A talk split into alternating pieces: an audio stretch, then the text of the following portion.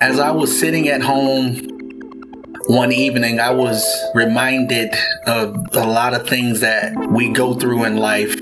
I was reminded of a lot of things we face and different situations that we find ourselves in. And it left me wondering why. I was quickly pointed to a familiar person in the Bible by the name of Job who went through so much, who lost so much, who went through highs, lows, drama, emotional imbalances.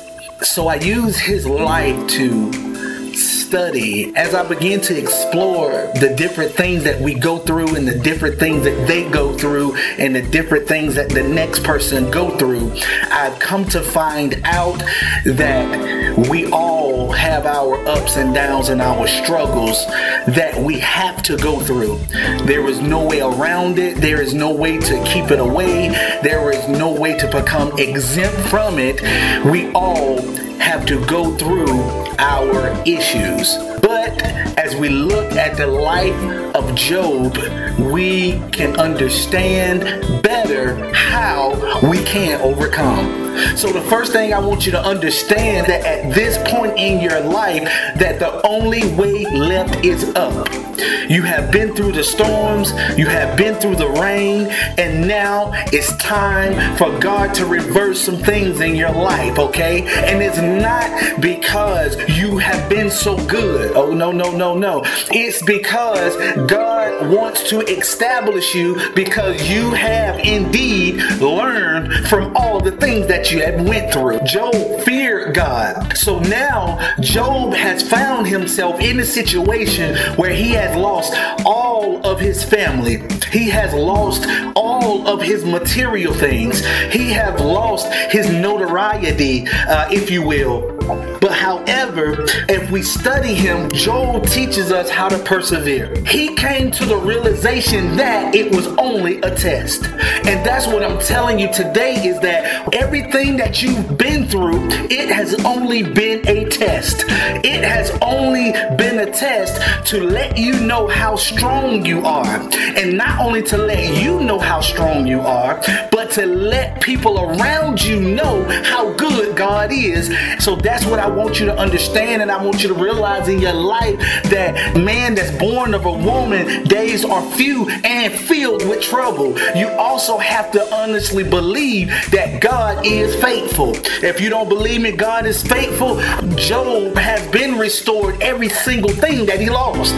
So I don't know about you, but if God don't ever give me any more money, if God don't ever give me any more cars and houses and all I need to know is God, please, on that day when you come back, please remember my faithfulness, God. And I want you to look at me and say, Well done, my good and faithful servant.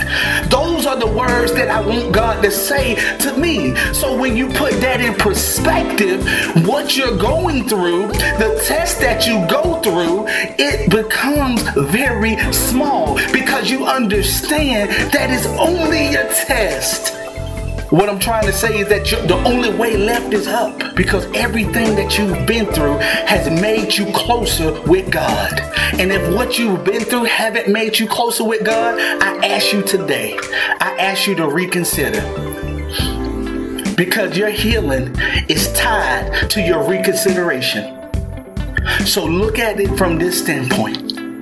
From this day forward, say, God, I understand that I'm going to have to go through. I understand that it's just a test. But most important, I understand that you are faithful. And your words can never return back to you void. So, God, I ask you this. After I go through what I go through, I want you to remember me. Remember my faithfulness towards you.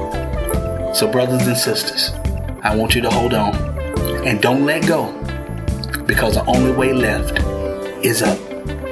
God bless you.